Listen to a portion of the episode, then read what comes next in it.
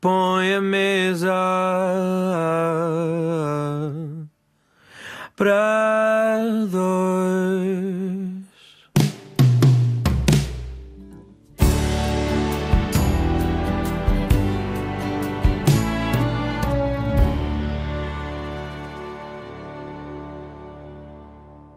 Boa noite, é o início de mais uma mesa para dois. Eu sou a Fernanda Almeida e o meu convidado é o bailarino e coreógrafo Bem-vindo Fonseca. Nasceu em Moçambique, veio para Portugal com cerca de 14 anos, estudou dança no Conservatório Nacional de Lisboa e na Escola da Fundação Gulbenkian. Continuou a sua formação em cidades como Nova Iorque, Londres, Paris, solista na Companhia de Dança de Lisboa e Balé Gulbenkian, onde foi também bailarino principal.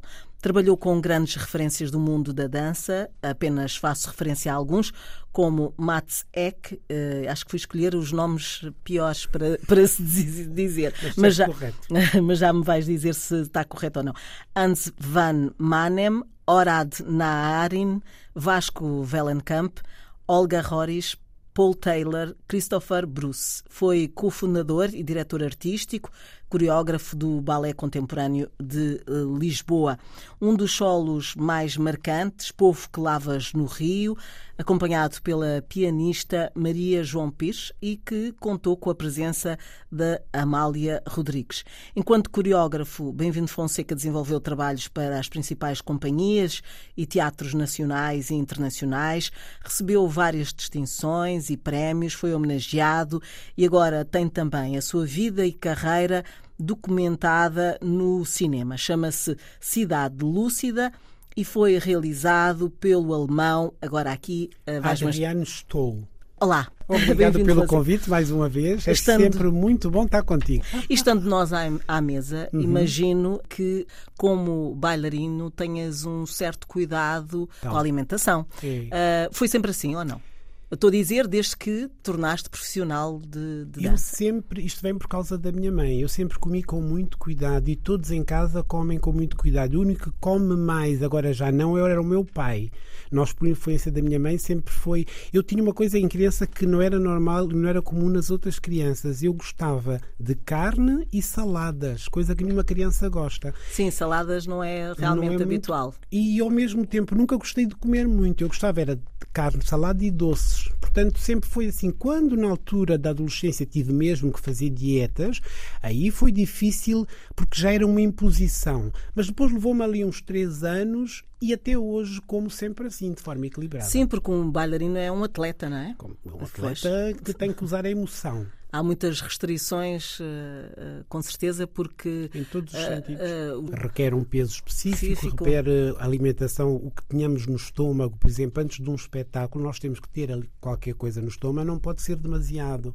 E, portanto, o que convém, antes de cada espetáculo, convém que comas um bocadinho de hidratos de carbono e proteína, portanto, basta uma sandes de queijo, podes dar ali com um bocadinho de uma Coca-Cola e um café. Meu Deus! Ali... Não, mas é, nós precisamos mesmo daquela energia de fogo.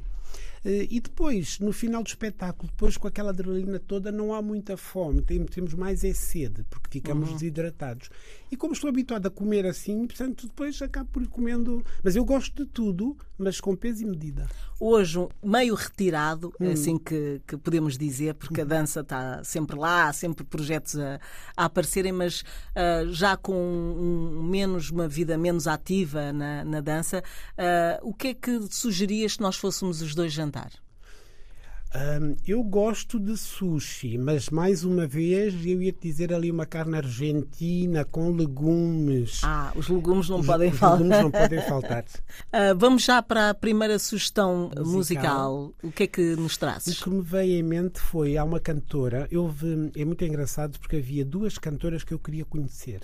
Uma era Jessie Norman, a soprano, e outra era a Barbara Hendricks. A Barbara Hendricks conheci. E havia a Maria João Pires. Eram pessoas que eu queria mesmo também a Amália. Queria mesmo conhecer. Todas conheci, menos a Jessie Norman. E ela tem-me acompanhado em muitos momentos da minha vida. Por isso hoje eu escolhi três áreas de Jesse Norman. Começo com esta primeira, que é de Henry Purcell, que chama-se When I'm Laid on Earth. É uma música tremenda, é pesada, mas é bonita. Talvez tenha a ver com o facto, olha, estou todo arrepiado, tem a ver com o facto do luto que eu continuo a fazer da minha mãe, porque isto vai ser continuado, e aquilo é de alguém que morreu e que depois no fim vêm os anjos deitar pétalas sobre a campa. Mas é muito bonito, mas é muito, é muito triste. Quando ouves música, naturalmente te, te leva para a dança? Sempre sempre. Aliás, é uma coisa engraçada. Começa sempre com uma ideia prévia, mas tem que ter uma música. E quando tenho a música, os movimentos surgem. Depois vou vendo filmes, vou lendo, vou pensando na intenção, mas assim que ponho a música, eu tenho que ouvir a música de trás para a frente durante meses. Eu conheço cada pin, cada pom, cada tim, cada cum, cada suspensão. E a partir da música, e às vezes a ver pessoas na rua com uma coisa, aparecem os movimentos. Mesa para dois com Bem-vindo Fonseca, um dos mais ilustres bailarinos nacionais, num percurso de mais de uh, eh, 30 anos, aliás, 40. 40. Falemos então de alguns dos momentos decisivos e uh, marcantes. Uh, eu sei que fazias desporto para acalmar essa hiperatividade, hiperatividade. de criança, mas não começou pela dança. Não, eu, como, tu dizias, eu era, era bastante hiperativo e a minha mãe, para me acalmar, pôs-me logo a jogar ténis e na patinagem artística, que era muito comum em Moçambique. E assim eu chegava mais ou menos funcional a casa, porque eu tinha realmente e tenho muita energia. E depois as minhas irmãs jogaram basquete, que as minhas irmãs foram campeãs de basquete em Moçambique e também cá em Portugal, no CIF, e eu, por influência delas, também comecei a jogar. O meu pai sempre jogou futebol, tentava-me incutir este jogo pelo futebol. Mas não. Eu, tinha, eu odiava futebol. Eu tinha umas bolas de cacho que todas as crianças diziam: Ah, eu quero uma, e eu leva as que quiseres. Uh, e portanto comecei primeiro pelo, pelo, pelo, como eu dizia, pela patinagem artística e depois pelo, pelo ténis e depois fui para o basquete. E depois, já em Portugal, a minha irmã fazia balé em Moçambique quando nós fomos para Maputo, antigo Lourenço Marques. Fazia com uma professora cubana. Nem, não me interessava muito. Eu achava que ia ser qualquer coisa que fosse ligada às artes, não sabia o que era especificamente. Ator não era, mas seria cantar, eh, musicais, qualquer coisa por aí. Que eu às vezes gostava de imitar umas coisas todas, cada vez que havia jantares lá em casa, a minha mãe dizia: imita isto. Lá eu imitava para os convidados, imita aquilo. Era um mini show, show privado. Eu adorava aquilo, porque a minha mãe não nos deixava ir para a sala de jantar quando estavam os adultos. Portanto, eu imiscuía-me assim, que é para poder, já que é para imitar, vamos lá. Vamos lá, estar ao pé das pessoas. os adultos, os adultos para escutar as conversas é engraçado e eu sou assim até hoje. Curioso. Curioso e é, é, tem muito a ver com aprender, mas a minha mãe sempre me disse, a minha mãe sempre presente, nós temos de estar ao pé de pessoas que possamos aprender. Obviamente qualquer pessoa tem algo para nos ensinar, mas eu percebi muito bem, isto ficou-me sempre, mas eu já tinha esta curiosidade. Bom, a verdade é que a dança, embora não, não desses muita importância ainda, uh, aqui em Portugal uh, houve uma audição uh, uhum. para uma revista no Parque, no Parque que foi, de certa forma, decisivo. Não propriamente pelo espetáculo que tu ias ias fazer a audição para esse espetáculo, que não aconteceu, não aconteceu. mas abriram-se outras portas. Como é que foi? Era uma audição para um musical que se chamava, que se chamou A Grande Curtição em que apareceu o Fernando Pereira, o Raposo, a Maria João do Jazz, todos nós fizemos essa audição. E na altura eu tinha que representar, tinha que dançar, eh, um bocadinho showman. E a imprensa toda começou a dizer apareceu o herói português, porque estávamos na altura do Fame. E, e, nessa altura, eu além de termos ensaiado, porque ensaiámos ainda uns dois meses, só que havia uma pressão porque a, a, revista estava a perder força. E como era um musical ali dentro, havia pressão por parte das pessoas da revista para não tirarem um espaço da revista. Por, depois fomos para o ADOC ainda para tentar como a segunda alternativa, mas não fizemos. Mas como conheci bailarinos, levaram a dizer: Olha, tu tens que conhecer esta professora, porque na altura havia uma professora muito conhecida, que hoje já não. que tinha um grupo chamado Sétima Posição, que é a Liliane Viegas, e havia o Rui Horta, e depois havia a Companhia Nacional Balé Gulbenkian, ponto. E disseram: Vai lá fazer umas aulas, ela vai gostar de ti. E eu fui para a aula dos avançados, imagina. Para aula, eu tinha 16 anos, fui para a aula dos avançados e eu, desde criança, eu basta ver uma vez, eu capto, mesmo com o texto. Enquanto as pessoas estão a pensar, já eu estou a pôr emoção. É importante, e é importante a memória, não é? É muito importante a memória, porque nós temos que captar toda uma linguagem. E eu só de ver uma vez, eu apanhava, enquanto eles estavam a aprender os passos ainda, já eu estava a pôr emoção. Mas batia em toda a gente. Então? Porque eu estava era a ver, eh, só sabia lá a ordem de estar no palco. Era toca aqui, toca ali. Já as pessoas faziam umas vezes assim com os olhos. E depois a Liliane disse logo: Ah, não, tu eu vou-te dar uma bolsa de estudo. E eu, Está bem. E entretanto pôs-me depois no grupo sétima posição, porque as pessoas ensaiavam nessa altura, é um grupo semi-profissional, ensaiava-se das 8 da noite à 1 da manhã. Portanto, eu ia para a escola de manhã. Agressivo. Era, era tremendo. Mas quando se faz o que se gosta. Sim. Entretanto, falaram-me do conservatório. Eu disse, vou fazer audição ao conservatório. Eu, Fernando, eu sempre tive a dança por intuição. Eu imitava tudo e mais alguma coisa. Tenho esta coisa. Já, já a jogar diziam que eu me esquivava por ali. E fui fazer, uh, há um passo que eu já tinha dito isto, que é a coisa mais difícil no homem tecnicamente, que é saltar no ar e dar dois saltos, que chama-se o duplo tour. Eu rodava e dava três voltas no ar. Só que aquilo tem que começar numa posição que se chama a quinta posição, que é uma perna à frente da outra. Eu disse, ah não, assim já não. Eu salto assim com os pés juntos e rodo. Uhum. E rodar piruetes eu fazia sete. Aquilo saía-me intuitivamente. E quando fui fazer a audição, claro que entrei logo para um quinto ano. No conservatório são, são oito anos. E depois, na altura, falaram-me: olha, mas olha, a melhor escola é da Fundação Gulbenkian. Eu disse: eu vou fazer, não tem nada a perder. Então fui fazer uma audição, eram 300 e tal pessoas. Uh, fui, fui ficando, fui ficando, fui ficando, fui ficando. Foram saindo não sei quantos, ficámos 20. Depois o Jorge Salavisa disse: não, está muito pesado. Fui para casa, fiz uma pratada de biscoitos e disse: estou pesado, vou comer. Ou morto por cem, morto por mil. E continuei a trabalhar. E voltei no ano seguinte. No ano seguinte, outra vez, porque eram sempre 300 e tal pessoas. Foram eliminando. Aliás, as audições são feitas primeiro só as pessoas a andarem, porque a andar e a correr vê-se o potencial de um bailarino. Portanto, foram eliminando, eliminando, ficamos 10. Eu fui ficando. Ficámos 4 para fazer a aula, barra de clássico. Eu fui ficando. No final, ele disse: Ficas na escola. supostamente entrando para a escola da Gulbenkian, depois de três anos, entra-se para a companhia. Mas isso não aconteceu. Então? Depois, uh, o Rui Horta ia começar uma companhia como alternativa ao Ballet Gulbenkian e à Companhia Nacional, que era uma companhia de itinerância. E ele, como me viu num espetáculo do tal sétima posição da Liliane, convidou-me, disse: Ah, tens aqui, uh, vem fazer a audição. E no dia da audição eu estava em casa e disse: Ah, não vou até porque eu sabia que já era, fazia alguma diferença no grupo sétima posição. Ele disse: Ah, não vais, porque depois vamos perder uma pedra brasileira, não vais. E eu estava em casa. O Rui telefonou para os meus pais e disse: Ele tem que vir, ele aqui tem a possibilidade de uma carreira, tem que vir.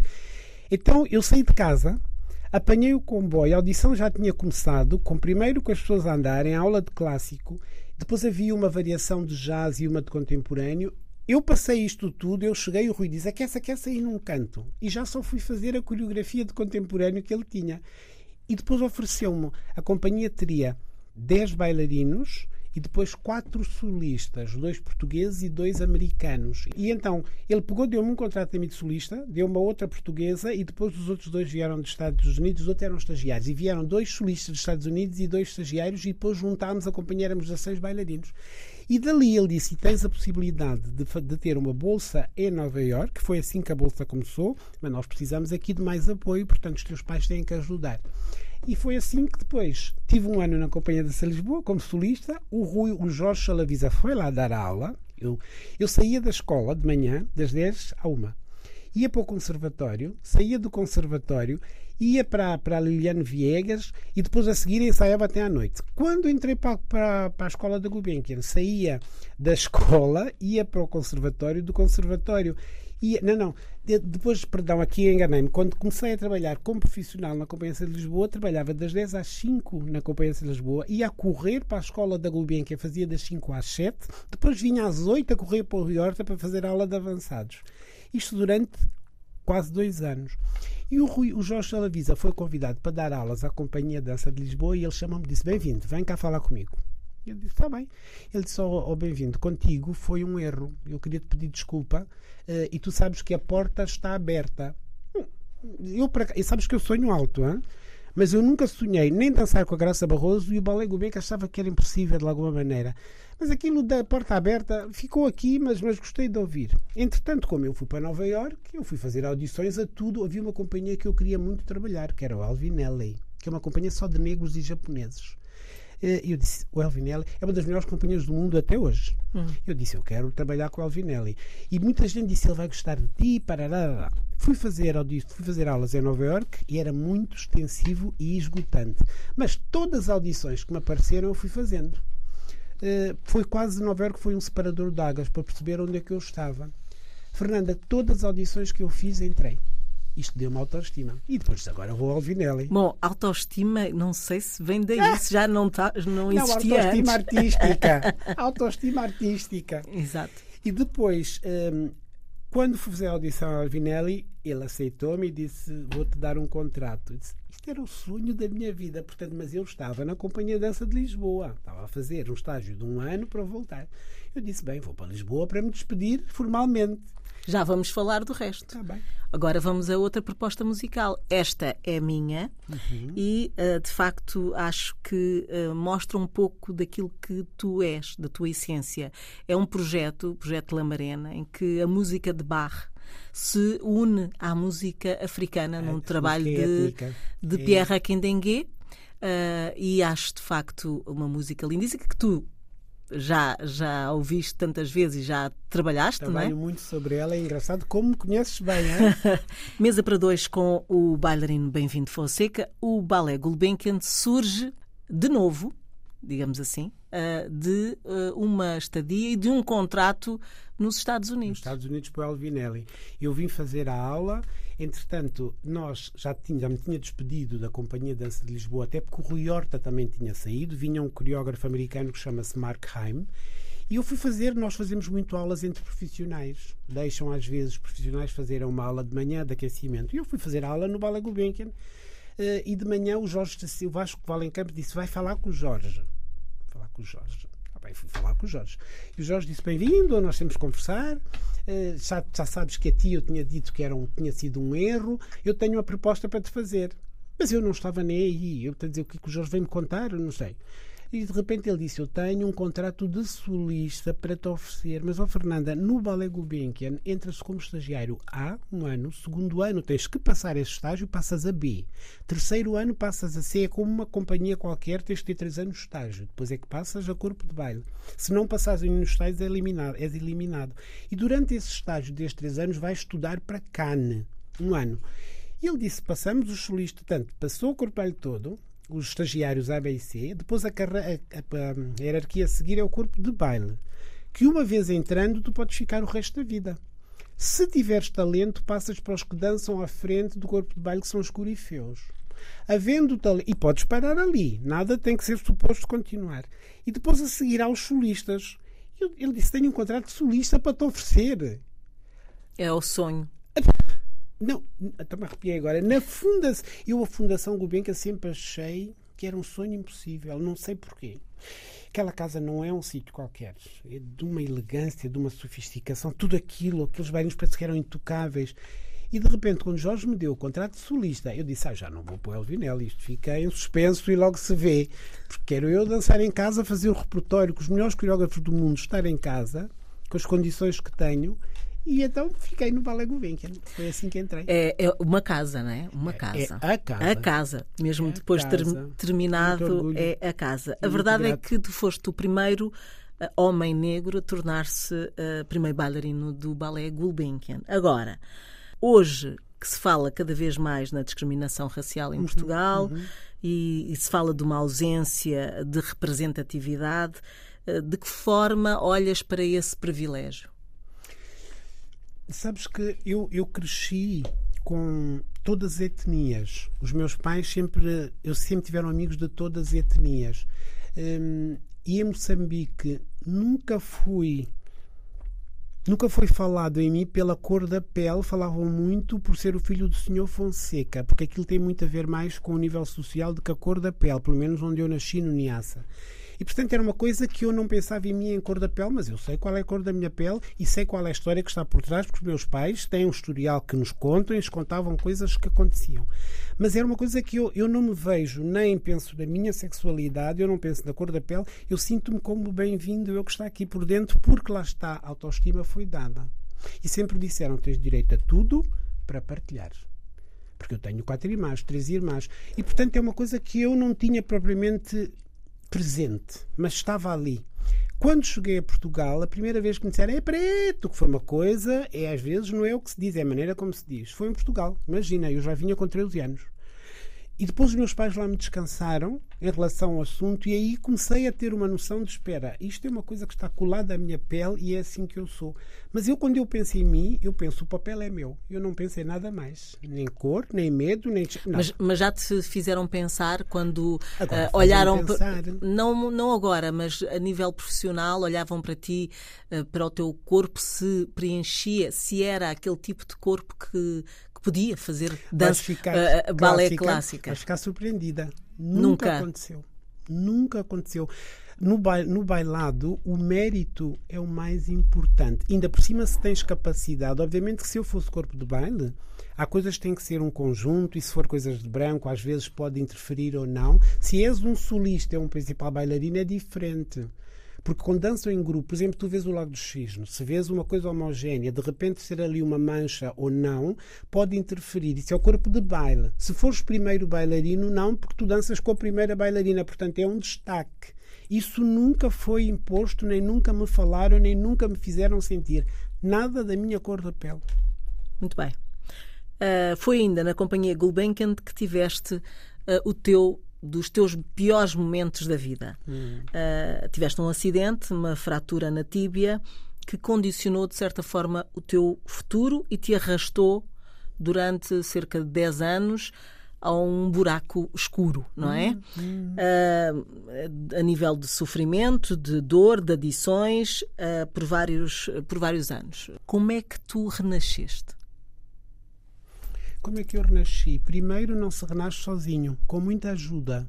Eu tenho muita ajuda, eu tenho, costumo dizer, uma netwerk, que é uma rede. Eu tenho uma rede de apoio e depois foi finalmente, eu queria sempre voltar para o Bem-vindo, que era o primeiro bailarino na Gulbenkian. Quando percebi que as coisas mudam, e quando me apercebi que o que ficou lá para trás não deixa de fazer parte de mim, mas agora há outra fase da vida. E depois ouvir quem sabe sobre a matéria. Eu sou muito autossuficiente porque eu agarro-me à minha força e minha energia para conseguir as coisas e foi assim que consegui, portanto achei que fazia à minha maneira. Não, é ouvir quem sabe, entregar as nossas mãos nas mãos de quem sabe. E outra das coisas que funcionou para mim é dando a outros que tu relativizas o teu próprio problema e começas a centrar no que é importante. Uma das razões é o meu voluntariado. Foi dando que eu comecei a relativizar o meu problema e com a ajuda desta equipe toda a coisa ficou. Eu já levo aqui uma limpeza de 16 anos, mas brincamos. com muito, é muito orgulho. É verdade, é muito tempo. Vamos à música. Vamos à música. E temos a mesma artista. Qual temos é o tema? a mesma artista, Jessie Norman, que é uma homenagem que ela partiu aqui há dois anos. Era a maior cantora lírica, para mim, depois da Calas, de sempre. Um, e pode ser o Sansão e Dalila de Sansão. Mesa para dois com o bailarino e coreógrafo Bem-vindo Fonseca. Hoje, para quem se quer dedicar profissionalmente à dança, uh, quais são os teus conselhos? Digamos assim, Primeiro, para um jovem bailarino? Procurar uma formação adequada. É importante fazer qualquer tipo de aula como um começo para aprender a criar ali uma organicidade e um movimento físico, mas depois procurar ajuda eh, específica. Fazer, não tenham receio. Isto então, principalmente para todos os miúdos que sejam de, de, de outras etnias, têm muito um preconceito, ah, não me vão aceitar. Não é assim tentem, vão ao conservatório, vão fazer. Há uma aula aberta no conservatório ao sábado que é para miúdos que tenham talento. E o talento é uma coisa muito subjetiva. Hein? E a dança clássica é, é para todos. É o início. A dança clássica é um pilar.